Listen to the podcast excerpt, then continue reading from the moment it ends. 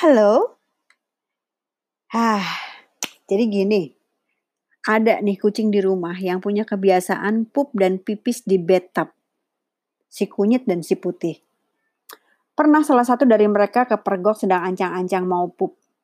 Segera saya angkat taruh di box, di box pasir, ya bisa. Langsung pup.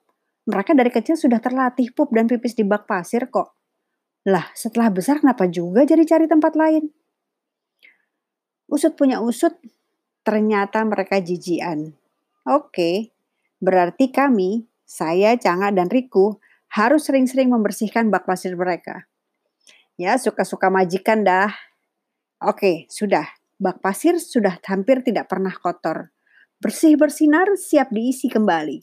Mau tidur-tiduran juga silahkan. Ya gitu deh, pokoknya bersih. Tiap kali habis ada yang pipis, yang pup dan pupup, kami akan segera membereskannya. Jadi langsung bersih.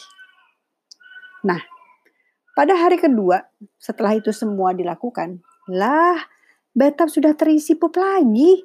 Kesel deh. Gak mungkin anak lain. Sudah pasti dua bocah itu, si putih dan si kunyit. Putih adalah anak pungut. Waktu masuk ke rumah sekitar satu setengah tahun lalu, ternyata dia dalam kondisi hamil aja gitu. Lahirlah empat anak, tiga meninggal. Lalu hamil lagi ya Allah, entah sama siapa. Lahir empat lagi. Dua nggak bertahan hidup, sisa dua. Si petir dan si kunyit. Keduanya bermasalah dengan pencernaan sedari bayi diare tiada putus. Sekarang sih udah sehat, tapi ya kambuh-kambuhan gitu deh sakitnya. Beberapa hari ini, ibu anak ini kembali kompak mengotori bathtub. Sehingga pekerjaan bertambah. Bersihin bak pasir dan bathtub. Ya elah, ini gak penting amat sih. Saya kan penasaran dong, kenapa? Kan bak pasir sudah bersih selalu. Lalu apa poinnya mereka gak mau pup di pasir? Akhirnya ketahuan juga sebabnya. Saya memergoki si putih pipis di bak pasir. Ia tidak menguruknya seperti pada umumnya kucing. Lalu si kunyit pun.